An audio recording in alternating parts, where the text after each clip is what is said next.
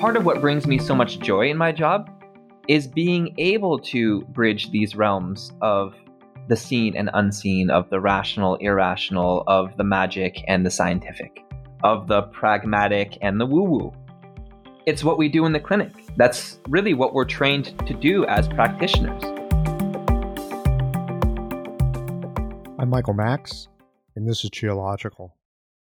I see this all the time in clinic. Actually, I hear it. The list of a patient's shortcomings, the bad opinions that they have of themselves, the places they feel broken, or perhaps the places where others told them where they were broken, flawed, or did not measure up. And they believed them. Often people come to see us because they feel broken. Their uterus doesn't work the way they want it to, their body does not fit the image they have of it. And the beauty filters on social media, well, that just throws kerosene on that fire. There are a million ways we come to having a poor opinion of ourselves. We look different, or talk different, or think different from those who we admire, and so it's easy to blame ourselves. But that self hatred can only be tolerated for so long before we go looking for scapegoats in the world that are the cause of our own self induced harm. There are plenty of causes to join that will help you to change the outer world, but that will never, ever get at the source of the suffering because that source of suffering is our own tender human heart. And the source of that suffering is what we believed about ourselves and about the world in which we live. While there are those patients who think they have it right and everyone else has it wrong, they are more rare because mostly they don't think they need help. But the people that visit you in your clinic they are more likely to have a rosary of flaws that they recite to themselves and an ongoing litany of focus on their deficiencies. Perhaps you do it as well. Meditate on where you're wrong and need to fix it to make it right, endlessly worry the future or regret the past. It's a curious, self reflective loop of consciousness that distorts our perception of the outside world and at the same time leaves us powerless in the thrall of self imposed limits. Positive thinking is not the way out of this puzzle box. Going up against the tidal forces of habit and belief is like trying to swim against a riptide. It will successfully drown you. But like encountering a riptide, the thing to do is swim parallel to the shore. You don't fight the flow, neither do you follow it. Instead, swim across into more gentle waters. And one way to do this with our minds and beliefs is to write out your list of virtues. It's like adding different colored beads to your rosary of complaint. Something that sparkles a different kind of shine because habit is powerful, but it's stupid. Write out your list of virtues. Name your perseverance, your kindness, your work ethic, your fierceness, Remind yourself of your capacity to see and be moved by beauty. Tell yourself the stories of your courage. Add to the litany in your mind of how you've been dedicated, that you've taken risks on your own behalf, that there is a unique shape that you occupy in the world, and it is yours and yours alone. You don't need to get rid of the prayer bees of complaint and want. Who knows? Maybe they contain an unexpected, unexplored virtue. Life is surprising in that way. But do add to your litany of worry and complaint the virtues that you can stand up for. And don't be surprised if your virtues have a dark side as well. There is plenty of goodness to be found in the shadow if you're up for that kind of hero's journey. Start with reconciling the sins with which you torture yourself. Start with recognizing virtue when you see it, and help your patients to do the same. These conversations come to you through the generous support of our sponsors and members. All the sponsors here provide helpful products or services that you'll find beneficial in your clinical work. Worried that an EMR is too complex for you? Jane has friendly and knowledgeable support.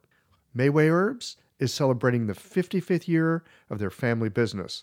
You're invited to make use of their vast library of resources. Are you concerned about the health of Mother Earth? AccuFast Needles is doing something about that. You can too.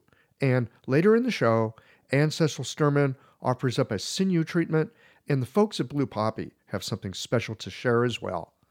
Do be sure to visit the sponsors page on the Qiological website to take advantage of all the special offers our terrific sponsors have for listeners of the podcast.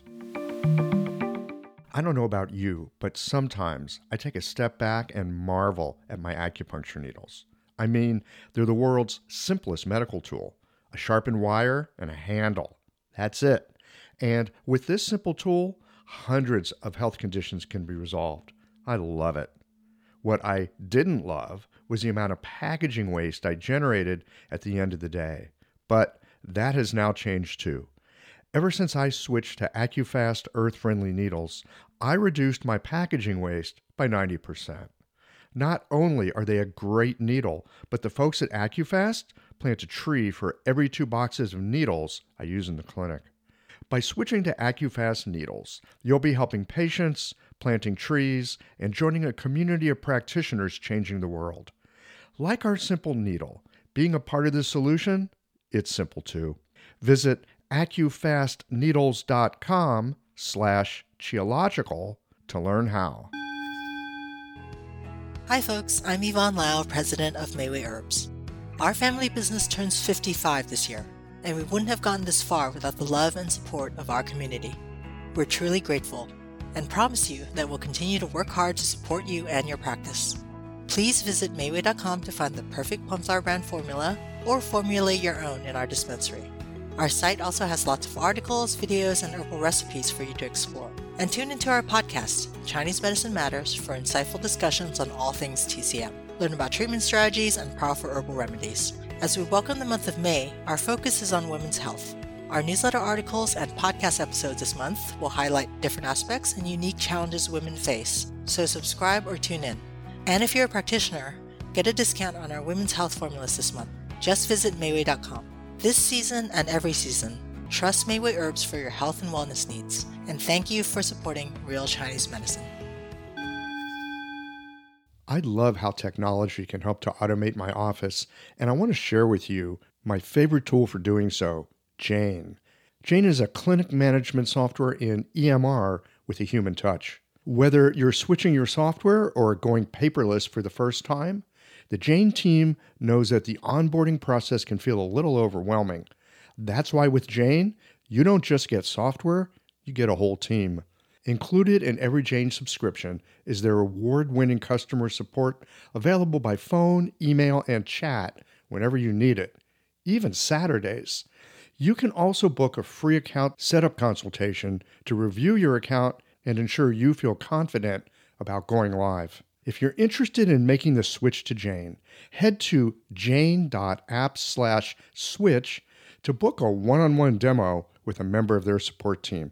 And be sure to mention the code QIOLOGICAL at the time of sign up for a one-month grace period on your new Jane account. Our work in clinic is almost always a walk into the unknown.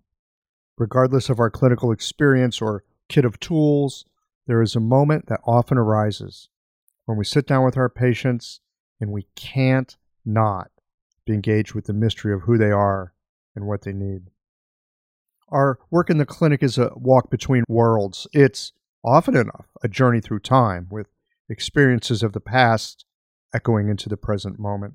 And our work using the tools and perspectives of East Asian medicine invites us to use both what's rational and non rational. Indeed, we are frequently walking between worlds. In today's conversation with Sean Fox, we explore shamanism and how it connects with the work we do in clinic, how there is magic in the mundane when you know how to use your attention. We discuss the vital importance of rooting our work into the physical body and how the connective threads of synchronicity are often present once your attention is soft enough to allow them into your awareness. About a year ago, in episode number 206 with Shelley Ochs, we discussed the Bian Que tradition and how it's separate from the Neijing stream of medicine. Furthermore, that it was perhaps more related to shamanistic practice than the rationality of the Neijing. So, with that in mind, let's get into this conversation with Sean on shamanism and the bridge between the world of the present moment, the veils of time, and a more vital and coherent connection of mind, body, and spirit. Sean Fox, welcome to Qiological. Thanks so much, Michael. Great to be here. Happy to have you here. You have been doing Chinese medicine and you have some interest in shamanism. Mm-hmm. So, this is a really interesting topic, a curious topic. And uh, I'd like to begin with, as I often begin, like, how did a nice guy like you find your way into Chinese medicine in the first place? Yeah, that's a really great question. And I think, as with many of us, it is a deeper calling. I know in my particular case, I was really interested in Qigong to begin with. Mm-hmm. And acupuncture hadn't even really crossed my mind. I think it came to a place where I really tuned in with my purpose. And when I really took the time and tuned in with my purpose, it really raised the question you know, what's your next step then? If you're a healer, because that's what really arose within me, what's your next step? And so I knew I wanted to study something in the energy arts. Qigong, you know, I'd been playing with for about, you know, eight or 10 years at that point. Mm-hmm. And the idea of medical Qigong really, really spoke to me. And so I looked for a program and couldn't find anything that really suited my needs. And so I thought, well, why not go for the acupuncture education? It's like your baseline Chinese medicine education. And who knows, maybe I'll fall in love with the needles. Maybe you'll find something in there. Yeah.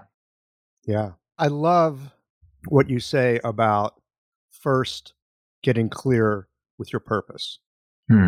I hear so many people. In fact, I've got a young person at home now at the age where we're thinking of college. And one of the things that I don't hear anybody asking her is, well, what would you like to be able to do five years from now? Hmm. Not what you want to study, not what you want to learn. What would you like to be able to do five years from now? Mm-hmm. And when I hear you talk about getting clear with your purpose, that just, I mean, it really rings a bell for me. Again, I'm watching it unfold in a young person in front of me right now. And I think for any of us, we often have questions, we often have problems. And we're looking, how can I solve this problem? And here I hear you say, well, what's your purpose? What do you want? Where do you want to get to? Mm-hmm. I personally find intention and purpose to be primary. Otherwise, why are we doing this? Well, it's a good question. You just brought up another word that I'm often, I was going to say, curious isn't the right word. I recognize I don't understand it like I thought I did, which is intention. Mm-hmm. I hear it all the time. I used to think I knew what it meant. In these days, I'm not sure what it means. So when you say intention, I'd like to know more about what you're thinking. Intention is really that force that brings things into being. In certain perspectives, certain, like in the Carlos Castaneda, Don Juan shamanistic perspective, Mm. intent is the force that brings the universe into being. It's the force that holds the universe together. And so, as a microcosm of that larger expression of consciousness in the universe, our intent is really our focused energy towards bringing something into being, whatever that might be. And I think that's one facet because I think, as with so many words, we can say the word and there can be so many layers of meaning. Mm. There can be a lot in the semantic sphere, but it depends maybe what we're talking about and what context. So, intent is a very big one. And, you know, we talk about the intent to heal or the intent to cultivate, or there's a lot of layers to it.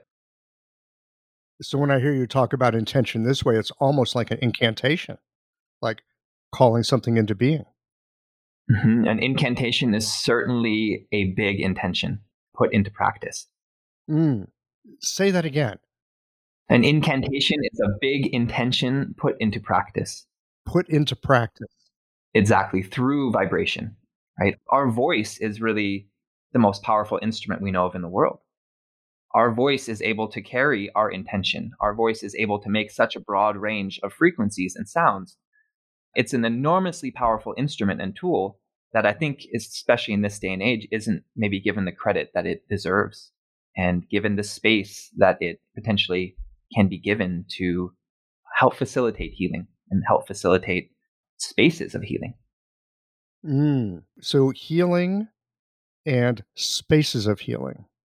Those are two really different things, aren't they? They are. And yet, as with many things, they're intimately entwined. Mm. I think, especially in, in modern medicine, a lot of times the space for healing is not also given the credit that it deserves because we can speak of bedside manner in doctors, or we can speak of, you know, making people feel comfortable or welcome. But there's really something to setting up that space for healing to happen. Mm-hmm. Because ultimately, it's the person's own body, it's the person's own being that does the healing. We can stick needles in people, give them herbs, say nice things, ask poignant questions. But in the end, it's this being's own body, spirit that does the healing. And so by setting up spaces for that that are conducive to that, I think that's a huge step in the healing process. Yeah. I think about I visited an emergency room with somebody recently. And that is just full of equipment and bright lights and computers and a whole bunch of human beings that are just at the edge of their capacity. Mm-hmm. Just in terms of stress and you know things going on, ERs, right? I mean, they're very difficult. People having very difficult moments when they enter something like that. Yeah, and there's so much technology in there, which I found not particularly reassuring. it's not exactly an ideal space for healing to happen it's not a great space for healing. It might be a great place for survival, mm-hmm.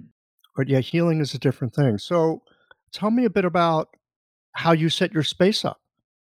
What kind of space do you have? What kind of invitation are you offering mm-hmm. with the space for the healing to occur? So, for me, I've worked in all sorts of spaces. Sometimes I'll visit people in their living room, and I do my best to set that space, that bubble of healing in that space. But when it's ideal for me, honestly, the comfort and safety of the person, for a person's body and being to be able to drop into a sense of safety and trust, I think is primary. Mm. So in my space, I do set up a big altar. You know, that is primary in my office. So there's some crystals and a few statues of deities and singing bowls and various things. As far as the person laying down, I've got a basically a crystal infrared mat that people lay on, which probably a lot of practitioners do, a lot don't. And just right there. Mm-hmm. So it's just like a biomat? It's basically a biomat ish. Ish. It's got a little little jade in there. Yeah, not the brand, but the the same idea. Mm-hmm. They're actually on a, it's on a sound table as well. So there is a lot of different levels I think that we can bring to the process of healing and the process of space creation. So within that, there's my office, there's an altar, there's a really cozy table for people to be on. But part of space as well is also spiritual space. Mm. That's a context and, and holds a container for that. Before every session, I'm also invoking a metaphysical space, which involves using the directions, using certain deities and beings, archangels, that maybe the person's not even aware of that happening, but there is a tangible shift of energy in the room. And often people do feel that and express that. So there's different levels of space, and I like to really do everything I can to create that welcoming, cozy, safe space, and then also open up that spiritual space for people's deeper experiences to unfold. Well, as you said, I have found this to be true as well. the healing that people have, it really doesn't come from us. It maybe comes, I'm not sure of the words even, through us. We get to tangentially be involved with it. We get to catalyze it. Catalyze is a good word. Hmm. Mm, thank you. Yeah, catalyzation is an interesting thing because it's taking two otherwise basically inert materials and bringing them together that fundamentally changes their interaction. Exactly. And you know, you might look at that little needle and it's like that's not really doing anything sitting there. But when with the proper intention and at the right moment is placed in the right place, can have a huge effect. It's true. It can be dramatic. One tiny pin can shift a person's entire reality. A seemingly inert, you know, little stainless steel pin. Yes, I like that. Seemingly inert. I was talking with somebody the other day on the podcast. We were talking about Teishin needles. And he said, Well, you know, they're not inert objects. I thought, Oh, well, now that you mention it, yes, they're not, are they? well, I mean, that gets us into a bit more of the nature of reality, the nature of the universe, and the nature of vibration. Especially in this modern day and age, and in our Western trained minds, and the Cartesian viewpoint that is kind of dominant in the world today, a piece of metal is an inert object. Yes when we take it to the quantum level, when we take it to what we know to actually be happening on a atomic level, subatomic level, that is a, a vibrating piece of energy. And so we use this energy field to interact with another energy field. And I think that's closer to the reality of what's actually going on, even if that's not what we're necessarily seeing in that moment. It's an inert, non living object. Well, it's also a vibrating field of energy. And in a way, you could say that is alive.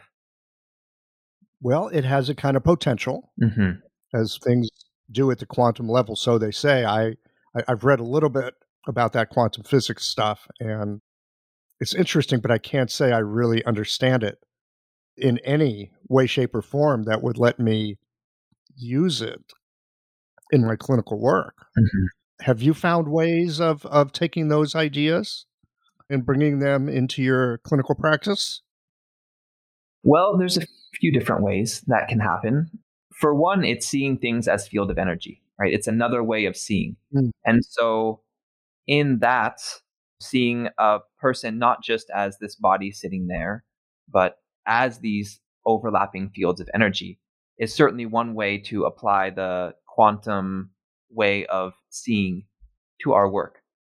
Another would be, for example, going beyond the veils of time. Mm. So if we tune in with someone's trauma, with someone's experience in the past, let's say childhood wound or experience, and we can help bring them back to that place, that's working on a quantum level. Right? If we use our consciousness in this moment, our being in this moment to go back through the veil of time to interact with, let's say, our child nature and self, that is quantum work right there. I have had experiences on occasion, and I'm always really careful about this stuff. And I've heard of really great practitioners, like amazing osteopathists or people that really know some energy work. And they can put their hands on people. Sometimes get a sense, oh, yeah, you like fell off your bike at age eight and you scraped your knee, but the fear that it put in you, you know, is causing this problem downstream. You hear stories like that. On rare occasions, I've had a moment where I feel like there is something kind of misty in a person's past mm-hmm. that's like present in the moment. But I'm always very, very reluctant to look at it too closely. Mm-hmm and yet it's there. At least it might be there. And the really oddball thing to me, again, I'm reluctant to look too closely at these things. Maybe if I had more training or understood the terrain better, I'd feel different, but I don't. But when I do get a glimpse and I look out of the corner of my eye, again, I'm respectful and I'm just kind of curious. Often patients will suddenly begin to tell me a story of that experience. They just spontaneously tell the story. It's very, very weird. Uh, we'd like to think everything's always rational, but there's a lot that happens beyond those veils of rationality. And then we start talking about things like magic or shamanism, things that might seem very mysterious and in a way are, but that's the universe we live in. So, well, I remember reading the Carlos Castaneda books when I was in high school and early in college because it's amazing, right? Wow, non ordinary reality. Hmm. And uh, the world's not the way you think it is. I think those are powerful ideas anyway about that age and time as you're growing up and you realize, holy shit, the world is not as I was told it was. But one of the things that I remember reading, again, Carlos Castaneda, some other books, it seems to me that whenever you start working in that shamanic realm, there is like initiation and training that has to go on. And it's not always pleasant. It's often really difficult. Some people are like called to it and thrashed within an inch of their life before they take it on. So it's always had a question for me of like, why would I go down that path if I could possibly avoid it? you know what I mean? Does that question make sense? It makes a lot of sense. And I think a big part of that is this work is not for everyone. The work of the mystic, the work of the shaman is not for everyone. Mm. And I think it really does speak to a deep calling that is there from an early age in this life, perhaps from past lives, if one wants to believe in such things. And I know in myself that was always there. Mm-hmm. It was rather than like, dear God, why would I go down that path? It was, wow, this path feels very familiar, very intriguing, and almost inescapable. Mm-hmm. Like, this is my destiny. Hello, everyone. Anne Cecil Sturman here. A working knowledge of the eight extraordinary channels from the unbroken oral tradition of acupuncture is valuable beyond words. The power of these channels is tremendous if the practitioner has well integrated diagnostic, theoretical, and practical skill. You'll be familiar with Dumai, the governor channel, or the Sea of Yang, the primal reservoir of Yang, which ultimately finances all movement and growth. But this channel also governs the ability to self determine. The psycho emotional presentation of your patients can be matched to a classical activation of this channel, clearing impedance in the free flow of Yang Qi to body, mind, and spirit. I'd like to share with you the marvelous potency of the Du channel in a full length live treatment video from the seminar I taught last year in Melbourne, Australia. It's at anncecilsturman.com forward slash sinews 2024. Click on the Jump to Free Teaching button or see the link on my Instagram page at Anne Cecil Sturman. Thanks, Michael. Back to you. maybe that's why so early on you could start focusing through the lens of purpose and bringing this work into being for yourself. Mm-hmm. And I'll say it's well beyond me, right? When we start to get into all the threads of synchronicity, right? All the, the threads of things that weave together this path and this journey that we're each on, but I can really speak for myself it's kind of incredible. It feels guided well beyond me and my conscious choice in this body, in this brain, in this mind. Mm. Synchronicity, that is a potent force. And I hear you talk about threads of synchronicity. Mm-hmm. Tell me more about that. Well, every time that I woke up in a lucid dream, Hmm. there's a feature that was there every single time. You know, I put a lot of work for some years into trying to wake up in the dream and with very limited success. And when it finally started happening, there was this really interesting feature either at the beginning or the end of the dream where there's a screen that showed one or two old Chinese men that were giving me lessons.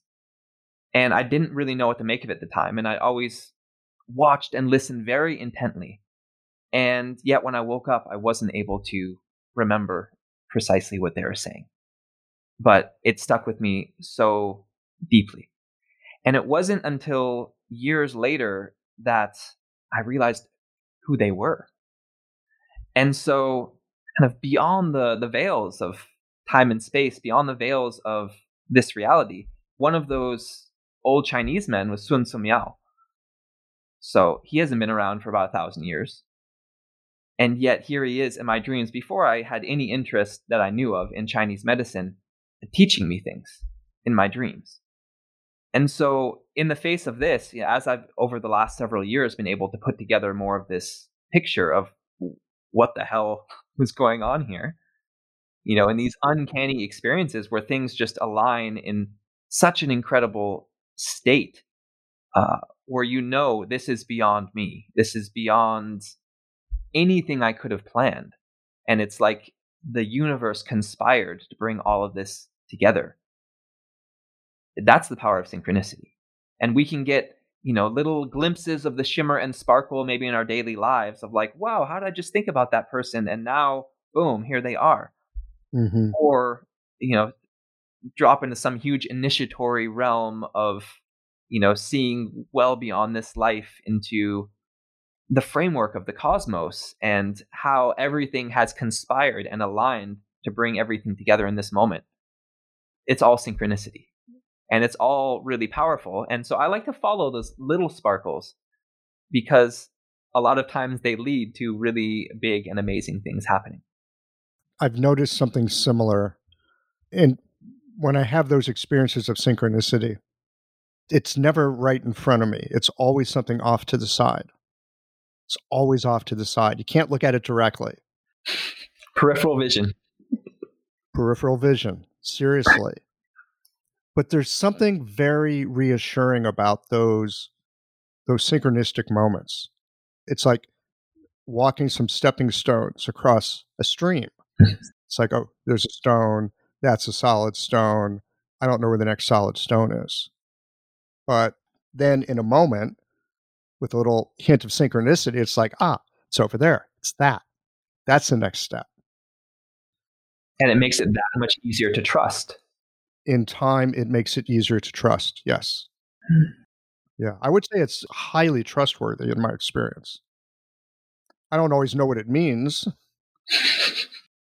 but it's usually got some kind of a message like that direction there, like go that way. Hmm. And so I think the more we're able to trust that, the more we're able to listen to that and to cultivate our capacity to listen to that, the more we're able to find that guidance when we need it. Mm. It's kind of like flexing the muscle. It's kind of like working out your spiritual abilities. hmm This has long been a big part of not just Chinese medicine, Asian medicine, but the first medicines of people the world over. And I want to say, I feel like the word shaman is in some ways a very mysterious term, in some ways a very loaded term, in some ways a very meaningful, and in some ways a very meaningless term. Because it can mean a lot of different things to a lot of people. It's shrouded in a lot of mystery. It originally is a obscure Siberian word that has come into the common vernacular, I think speak to the first medicines of humans. Mm. There's an incredible similarity between the first medicines that come through the first peoples, the indigenous peoples, the people connected to heaven and earth, the people that pre-civilization living in in tribes, living in the original ways of people, depending on our environment. And depending on what is taking place in that environment, what are the factors, what are the animals, what are the plants, these medicines are going to come through differently. And yet, when people are connected to heaven and earth and in that place of listening, there are remarkable similarities to the various pieces of medicine that come through. And I like to say there's three big things that are part of the first medicines of all people, Mm. and that's song, dance, and plants. And you find that the world over. I don't know of any first peoples that don't have those three things as their medicines. And what I think is really remarkable about Asian medicine and Chinese medicine is the fact that like the entirety of the culture and the medicine is based on these premises of these ways of knowing of people connected to heaven and earth.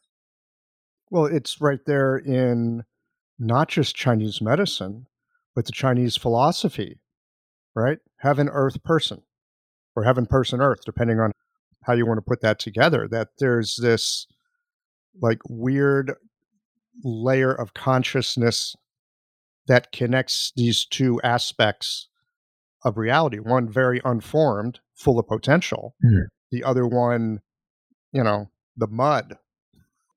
the mud and the ling. The mud and the ling. Tell me more about the ling. So I remember it's long been a mysterious thing to me as well, Ling, because I remember being in school for Chinese medicine, and I remember it was first semester going in points class, and some of the points have the word Ling in them. Mhm. So I remember the teacher doing his best to explain, well, Ling, it's like the, the more yin part of spirit. And that's really all he had to say. It didn't necessarily feel like it was coming from an embodied place of understanding, but maybe something that was read in a book. And so, as I've dropped deeper into this practice and really tuned in with what was I actually cultivating for years before I even got into Chinese medicine? What is taking place as I've gone through initiatory experiences, as I've gone deep into caves, as I sing with the ocean or with trees or with canyons? What's actually happening here? Because I feel like some deeper thing is happening, something is being cultivated, and yet it's not apparent on the surface. And so with time, it's become clear to me that this is Ling. One definition I really love of it is the magic of the universe. It's this sense of potency that shines through nature and shines through all the different spirits of nature. And so I like to think of it as it's like the spirit of Shen shining through this material reality. And so, in that, you can't quantify the magic of the rainbow sparkles in the dew on grass, or you can't quantify the magic of seeing a tiger move and what that does to you. Mm. And so, Ling is basically that magic that is Yuan Qi, that is source Qi, flowing perfectly and harmoniously through nature. So, in a way, magic and science are kind of just a matter of perspective. Magic and science are a matter of perspective. I, I'm with you, brother. It's like, do we understand it or not? Because Well, and how do we understand it, and what are we using to do our understanding with? Exactly. I mean, the first use of electricity was stage magicians doing seemingly magical things. Let me rub this wand, and then all of a sudden I can lift strange things or make funny things happen. That wasn't understood. Or you you take a, a smartphone and you bring it back a couple hundred years. That's freaking magic. No, that would not be magic because it wouldn't work. But here's what would be magic. Here's what would be magic. 500 years ago, they would burn you at the stake or worship you as a god. Mm-hmm. Bic lighter. Fire out of your hands. That would be magic 500 years ago. Yeah. And some things in this mysterious universe we live in are never going to be quantified and are never going to be understood. That's part of the great mystery that we live in, and maybe much to the chagrin of certain scientists or certain seemingly rational minded people. We're never going to understand everything. We're never going to be able to control everything. And so that realm of magic is something that we can cultivate in ourselves. And that is Ling. You could say a form of Qi cultivation. right? We can do our qigong to really build our reserves of qi, to build our muscles, to open our fascial planes and our channels. But ultimately, we can also cultivate our ling through chanting, right? We chant a mantra. We're not just me right here chanting this mantra. We're chanting with the entire lineage of everyone who has ever chanted this mantra before. Mm. Thousands and thousands upon people over thousands of years in some cases. Talk about veils of time. Exactly. So, are you familiar with the character Ling? Do you know what it looks like? I am, yeah. It's pretty cool. It's pretty cool. So, you've got two shamans at the bottom. Yeah, there are three mouths in between. Three mouths, the people in between, and they're calling the rain down from the sky. Mm-hmm. And yes, this is often translated as spirit, not like Shen spirit, but like spirit. I think of when I think of how that character is used in other Chinese words, it's spirit like something's lively and has spirit, mm-hmm. like a song is lively and has spirit, or dance has a liveliness, or you know, you see a great athlete in the midst of doing what they do. They're very linghua, right? They've got a very ling movement. Yeah, it's transcendent. I hadn't thought of it as a sense of transcendence, but I think that's right. That sounds right. It's transcendence in the physical realm. Mm. You know, it's when we see that sparkle in the child's eye, we see that nectar dripping off of a flower and that shiny color. It's these things that we can't necessarily quantify, but it's seeing the transcendent spirit, the shen, through the physical, mm. through that pure expression of Yuan Qi, of source Qi. I want to come back for a moment to rational and non rational. Hmm. I was having a conversation with a friend the other day, and she said, Well, you know, Chinese medicine is not completely rational. you know, there's a big part of it that requires us to use that pattern making right side of the brain. Doesn't really use language, it doesn't use logic. It's quite ling at understanding pattern, not a rational process. And yet we also use rational processes. We also use rational processes as we do our work. We use them both. And I think about, since you brought it up, Carlos Castaneda's where at one point Don Juan is explaining to Carlos, you've got everything here that's the known, and then there's everything else. And there's those two worlds. And if we look at that scientifically to the brink of our modern scientific understanding, we know that there's way more energy in the universe than what we can see. You know, about 90% more. Whether we want to call it dark matter, or dark energy, I don't know. It's there. We know it's there. Otherwise, physics doesn't work. We know it's there, but we don't know what it is. Exactly. And within that, then you take that smaller piece of the electromagnetic spectrum, what we can measure, mm. and what we can actually see with our eyes and hear with our ears. It's tiny. It's a, another tiny fraction. So when we look into what we can actually interact with rationally, we know it's actually only a tiny portion of what's happening in the universe. And once again, much to the chagrin of people that like to believe they're being entirely rational in the way they view the world, there's always going to be that element of the great mystery. There's always going to be the unknown. And you know what? That's effing scary sometimes. So the human mind loves to place that semblance of rationality on everything that we do. But once again, you get into psychology. I have a degree in psychology. You know, we've got these two minds. Mm-hmm. And you know what is not driving people's behavior? Rational thought? No, it's emotion. We know that as much as we like to think that the dude in the passenger seat holding the map, figuring out where we're going, is actually driving, it's not what's going on. I love that image. The dude in the passenger seat with the map who thinks he's driving. Thank you, Rational Mind. You're doing great. So, you mentioned the electromagnetic spectrum, which eh, to me, there's this really oddball, curious yin yang thing with it because, on one hand, it opens up an entire world to us. All the things we can see, all the things we can smell, taste, touch, think, even for that matter, maybe. So it opens a world, but at the same time that it opens a world, it blinds us, it effectively blinds us to everything not in that spectrum. That's also present. Mm-hmm. And we know there's a lot of it, whatever it is. So I'm curious with your training, your experience, how to work with those two aspects what we can see, what we can't see. The part that is rational, the part that is irrational, and yet has something to say.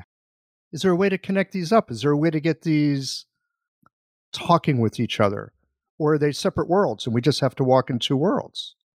I think that is traditionally the idea of what a shaman is is a walker between worlds mm. is someone that bridges these realms of heaven and earth mm-hmm. and personally what i love about my job and what part of what brings me so much joy in my job is being able to bridge these realms of the seen and unseen of the rational irrational of the magic and the scientific of the pragmatic and the woo woo it's what we do in the clinic. That's really what we're trained to do as practitioners. Maybe less so in the field of TCM straight up, but we're still, that's part of our training is here are these frameworks. Here's the five phases. Here's the six levels. Here's the Zang Fu. Here's all the things. Here's all these patterns. Great. Pretty rational. Wow, okay, these are patterns that have been established and recognized for thousands of years. Super and sometimes you're in the clinic, all of a sudden, Gu is screaming at you. There's something going on there. Mm-hmm. And that's not necessarily coming from the rational mind. And yet we can hold space for both. And to me, that's part of that dance is allowing that theory to be there, allowing that science to be there, but also holding space for the whispers of spirit, holding space for the messages from the patient or the client, holding space for whatever the heck wants to happen that is going to move things forward in a good way and healing and find more flow. And I really don't see them as at odds. I just kind of let it move through me as a dance. Mm-hmm. And I'll say this I can get kind of out there, and yet I really need my practice to be grounded in the visceral, in the somatic, in the physical. That is an absolute need and requirement.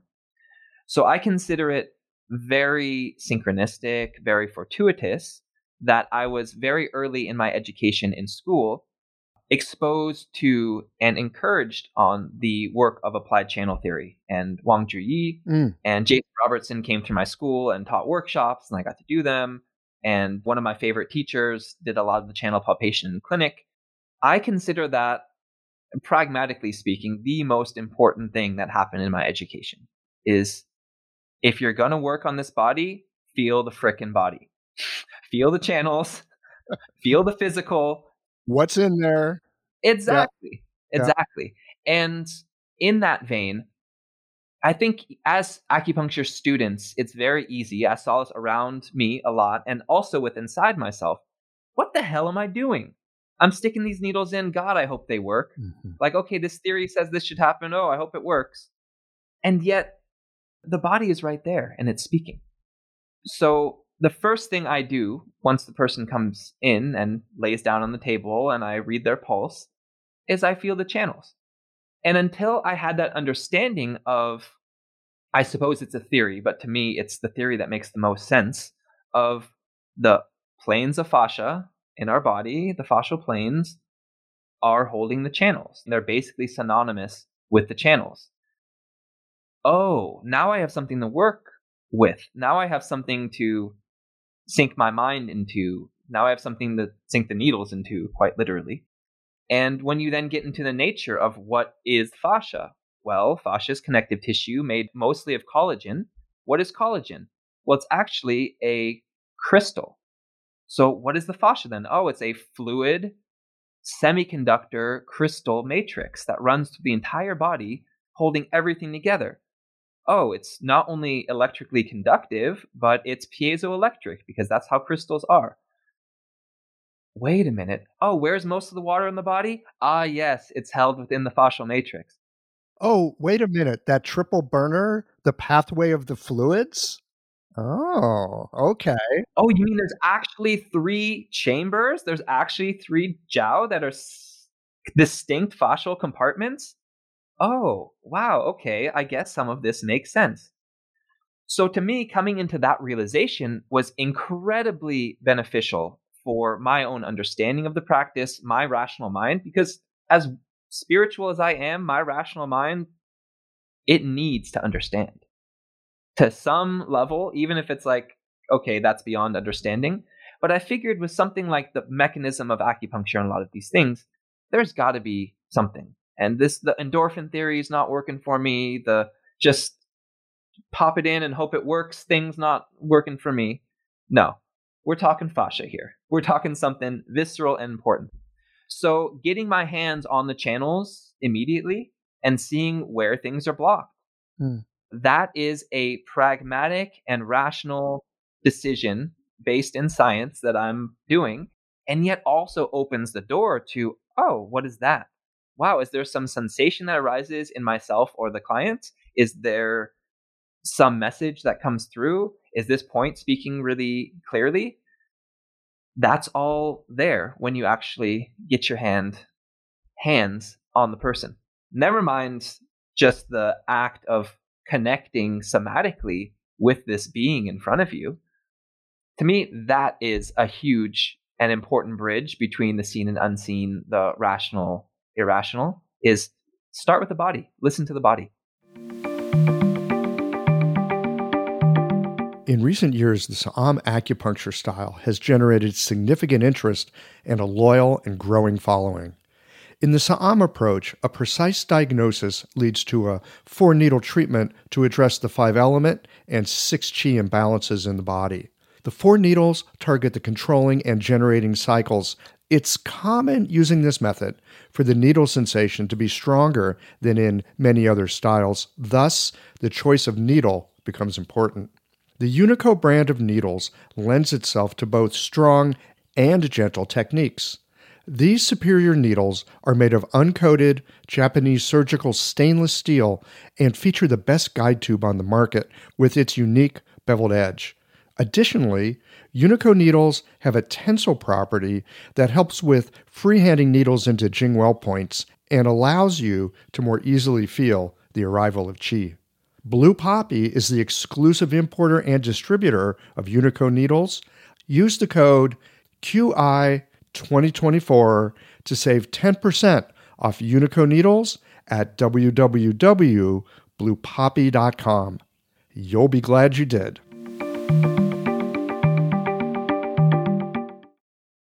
I love that you use the phrase that going to the body this way allows you to sink your mind into the body. Hmm. It's a way of connecting and and I think this for me is partly why practicing medicine is so much fun and so damn challenging because I don't know what's going to pop up. I don't know what's going to show up. I don't know at the beginning when I also do some physical sensing first. I have no idea where I'm going to be led. I have no idea where I'm going to put a needle. I've got ideas in my mind, but those are ideas. I've got theories, but that's a story someone told me. What actually shows up? I had an experience today. Was surprising. I'm being inquisitive about some points. There's one point that I liver four. I don't know why liver four, but it was liver four. And I just put my finger on it. It's like, what is, I think there's something going on here. What's going on here? I put my finger on it. And the patient takes this long, deep breath that goes all the way through her body. Hmm. I'm like, I have no idea why liver 4 would bring that response. But I'm going to put a needle here and see what happens. Heck yeah. so it's such a delightful exploration as long as I can keep that guy in the passenger seat with the map somewhat like calm throughout the process where I just don't need him. Mm-hmm. And being able to put my hands on people helps. Hugely. And I really credit that with most of the effectiveness of my practice mm. is actually getting my hands on people. And I got to see a really wonderful example of that. After I held my first retreat last year, I'd been exchanging with amazing acupuncturist in the Ashland area. And she actually went to school in Hawaii. I guess the school is now closed, but it was Taoist lineage, you know, whatever mm. 17th generation Taoist nun. I don't know, but she seemed amazing. I never got to meet her. They didn't learn palpation, but there was things like incantations and mudras and things that they were at least exposed to. So we'd exchanged, and I'd gotten some pretty decent treatments from her. It was like it was pretty good. She comes to my retreat, and we do a lot of the channel palpation. It's really about cultivating that embodied awareness and understanding of the channels. And so the next time we trade a few weeks later, she says, Any requests? I'm like, Palpate my channels. And so that session and the next two were like a hundred times better than anything that had ever happened before. And I really got to see the one big difference was the channel palpation happening. And I finally got to experience that in myself. And it was very heartening. It was very encouraging and, you know, really felt affirming. Hmm. So, again, I'm a fan of putting my hands on the body. And channel palpation is something I've also spent some time with. I had a chance to spend a little time with Dr. Wang Ju-Yi as well. Mm. Just watching him put his hands on somebody with the kind of intention to listen through his hands. It's remarkable when you're in the room with somebody who is masterful at what they do. Mm. There's all kinds of stuff you are exposed to. And just talking with you today, thinking about the channels, these fascial planes, these piezoelectric, semi flexible crystalline structures.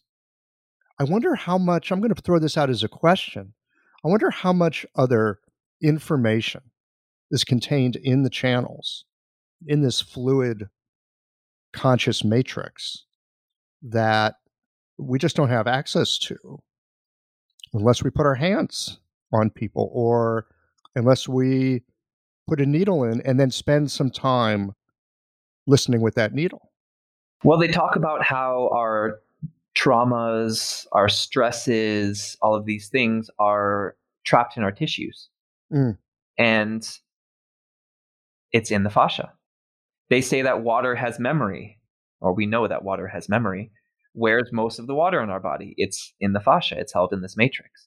So I think the ancient Chinese did a really, really remarkable job of mapping out these channels, not just in their physical location and flow, but also in where in these channels, in what areas, in what points are these different kinds of emotions and these different kinds of traumas stored. And so, coming from this ancient way of seeing, this more shamanic way of seeing that was, I would say, more commonplace in the ancient way in people connected to heaven and earth. Being able to then refine that and expound upon that and experiment with that for thousands of years upon that ancient way of knowing is such a treasure. And to be handed the legacy of these maps to be able to work with people in real time now, getting our hands on them, but also with these structures and theories and all these tools that we've been handed down is such an enormous and remarkable blessing. And that's why I'm so passionate. So my practice is called Shun Tara. So it's spirit of Tara.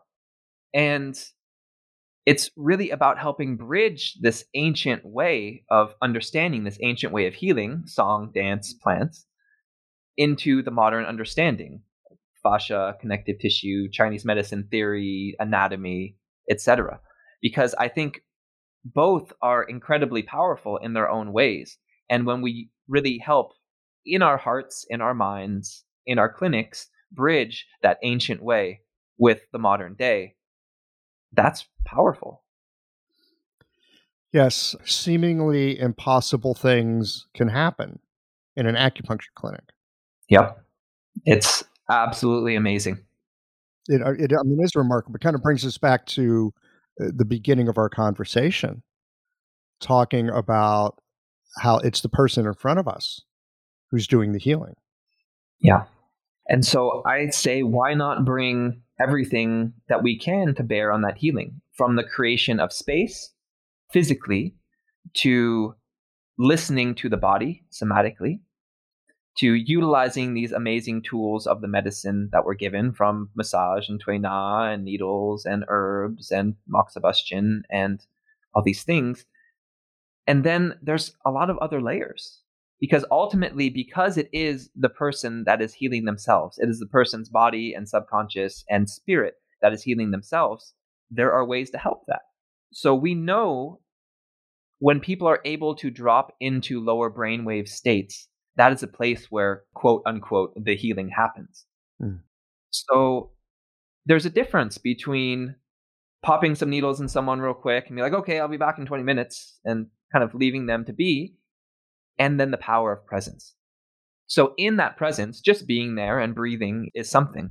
But you know, you mentioned incantations earlier. Incantations I find to be actually a very powerful part of my practice. And I've kind of wondered why sometimes. I was guided. Oh, it was actually while I was training some really amazing ancient animal qigong uh, at the Dao Gardens at Mantak Chia's Center in Thailand. It turns out, I found out many months later, one of the eight immortals who are invoked everywhere there came and whispered on my ear. I put in the needles and someone, it was their second session, and this little voice comes and says, Sing this mantra. I'm like, oh, I've been carrying this a Durga mantra, so actually a Hindu mantra been carrying for many years, very long. And so I'm like, well, okay. And what happened when I chanted it is I could feel the vibrations of my voice resonating not only in the needles, but also in the crystalline matrix of this person's body. So I realized on a pragmatic and tangible level, you can use the vibrations of your voice to move energy in the channels. That's a thing. Wow, that's cool. On another level, I then learned the overtones and harmonics of the human voice actually help us very naturally drop into lower brainwave states. Mm. So, talking about space, if we can somehow create space, a sound table can also really help with that too. Singing bowls, all these different vibrational tools can really help people drop into that place where the healing does happen, drop into maybe alpha, delta, theta, brainwave state because that in itself is potent. The power of the human voice.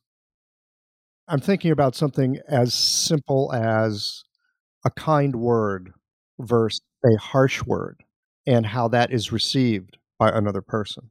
You can totally change somebody's physiology with a kind word or a harsh word. It's simple. It's actually simple. Yeah. And so, yes, using our voice in clinic, in practice with intention. I mean, I naturally talk in a fairly soft voice in my clinic. Good bedside manner. Habit acquired over the years, mostly to keep my own nervous system calm and present in the face of what the hell am I doing here? right? Because the pressure is always on. We're supposed to do something we're supposed to be helpful. I found over the years I've developed ways of speaking and ways of using my voice mainly to help myself.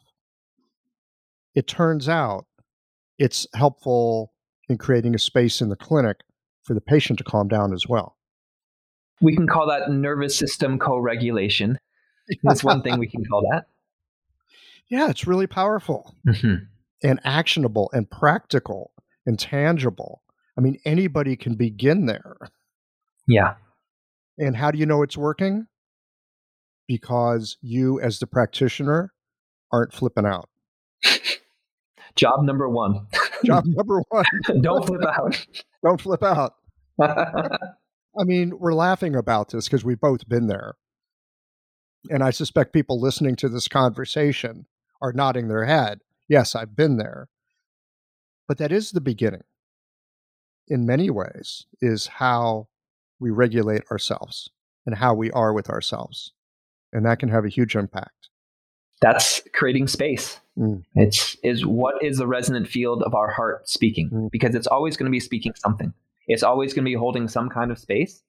And is it going to be calm and present and trustworthy? Or is it going to be something else? That's really our decision and part of our cultivation.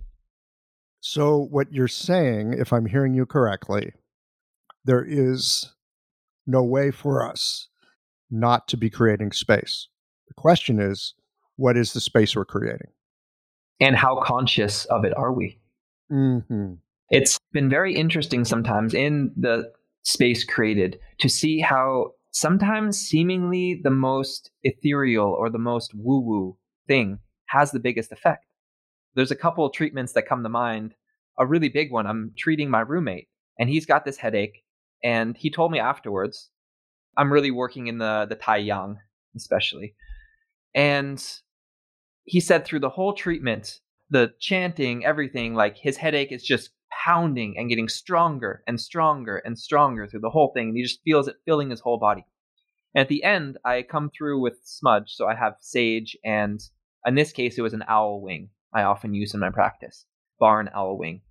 And so I come through at the end over his crown, over his head with the sage smoke and the wing. And he said, as soon as I took the wing over his head, he said he felt the entire headache, everything just drain out from the top of his head, out through his feet, gone.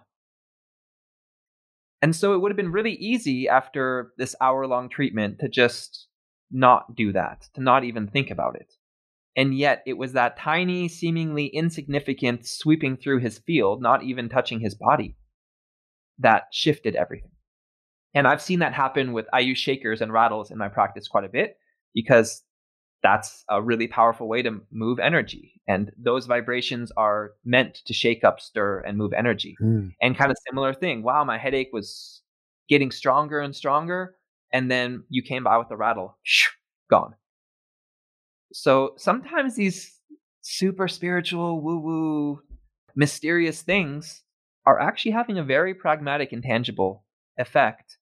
And I like to think of that as while we're grounded in the somatic experience of the fascia and the body and the bones and the organs, we know that crystals have fields. If we have a quartz crystal that has a field around it, we know that the toroidal field of our heart is actually pretty large and is affecting things around us. So, different ways that we're able to impact the field also really works and trickles back down to the body. How do you keep your wits about you when you're in the middle of the treatment and it's getting worse and getting worse? Well, in those cases, I didn't know. I was actually informed afterwards. Mm.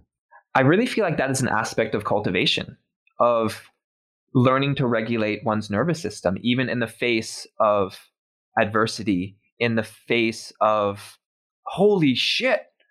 And I think that's where something like a meditation practice hmm and qigong practice really has a huge effect in learning how to work with and regulate our own nervous system because that has a huge effect on someone that's given their trust over to us and is surrendering in a way their bodily autonomy for a period of time to be pinned down to a table that they might not be able to get up off of without help that trust is huge and trust is a funny thing because our conscious choice to trust is like the tip of the iceberg. Mm. We can be like, yes, I trust. But if our body doesn't trust, if our subconscious doesn't trust, if the deeper parts of us don't trust, that ain't shit. Because we can make all the conscious choice we want. If we're not feeling safe and we don't trust, that's a experience in the body. That's right. It's a real showstopper. And I think there is a communication, a conversation between patient and practitioner, usually over the course of time, where this kind of trust gets more and more established. Mm-hmm.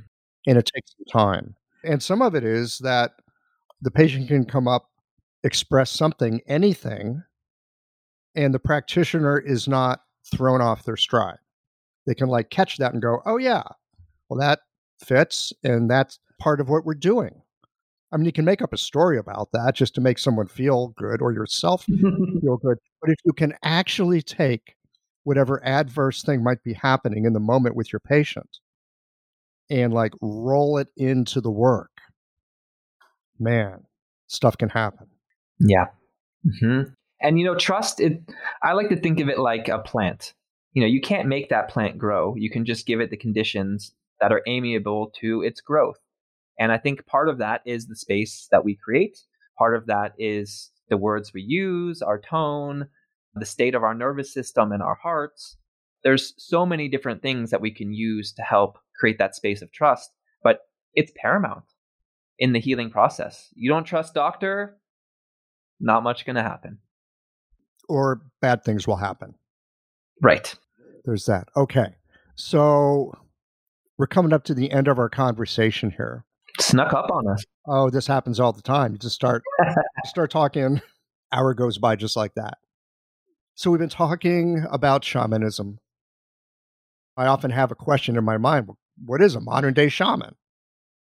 And I think we've touched on a lot today that bespeaks aspects of it. But if you were to put it succinctly into words, what is a modern day shaman? It's one that helps bridge the world of the seen and the unseen, of the material and the spiritual. And there are many ways to access that. There's certain things that shamanic practitioners throughout time have done, not all of them, all of them, but there's certainly an aspect of cultivation and spiritual cultivation, also physical cultivation that happens. There are often tests and initiations that happen uh, from teachers or spontaneously there is learning to access other states of consciousness, such as the realm of the dream or lower brainwave states. And this can be done through drumming, this can be done through lucid dreaming, this can be done through entheogenic medicines. There's a lot of different ways that we can access different states of seeing and being. But that accessing these states is a really big piece. And another is really working with, you could say, allies. Mm. And a lot of traditional societies, the allies are going to be animal spirits, are going to be plant spirits, are going to be ancestors. The words can get a little muddy if we talk about tantric traditions or shamanistic, right? But these are using our connection with different energies. And so that could be archangels, that could be deities, that could be the spirit of the tiger or the dragon or the butterfly. Anything that helps that sparkle of ling, that magic, shine through us in our field so we can impart that energy into what we're doing. So these are some of the things, you know, I think there's no universal every shaman or shamanistic practitioner does this or that, but I think the cultivation is a big part of it. The bridging and walking between worlds is a part of it and working with allies is certainly a big part of it. And we want to be very discerning about what allies we use shamans aren't always doing good things, you could say. There are malevolent forces in the world. Mm-hmm. And sometimes that's just a matter of perspective. well, well spoken. And that could be a whole other conversation. We'll save it for next time. Yeah, we could save that for next time. That bridging between worlds. That is what we do as healers, no doubt about it. Mm-hmm. Well, thank you so much for your time today. This has been a delightful walk through the ordinary and the non ordinary. it's been a lot of fun. I like to lean on the known in my clinical work. I like to have a sense of the territory and terrain. I want to be able to fit my patient's problems onto a map that has resources that I know how to use. But as Sean pointed out in this conversation, there is a lot of unknown that we encounter in our work with patients. And how we navigate those waters not only has an impact on our patients, but on us as well. As practitioners, we really do walk in between the known and the unknown, between language and image, and our work often enough does act as a bridge between one world and another. Thanks as always for listening. If you liked this conversation, if you learned something new or found a moment of inspired insight, share the episode with your friends.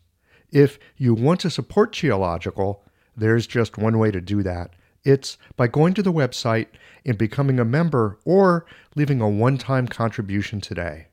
Well, folks, that's it for today. Join us again next Tuesday for another conversation that connects up the voices of our community.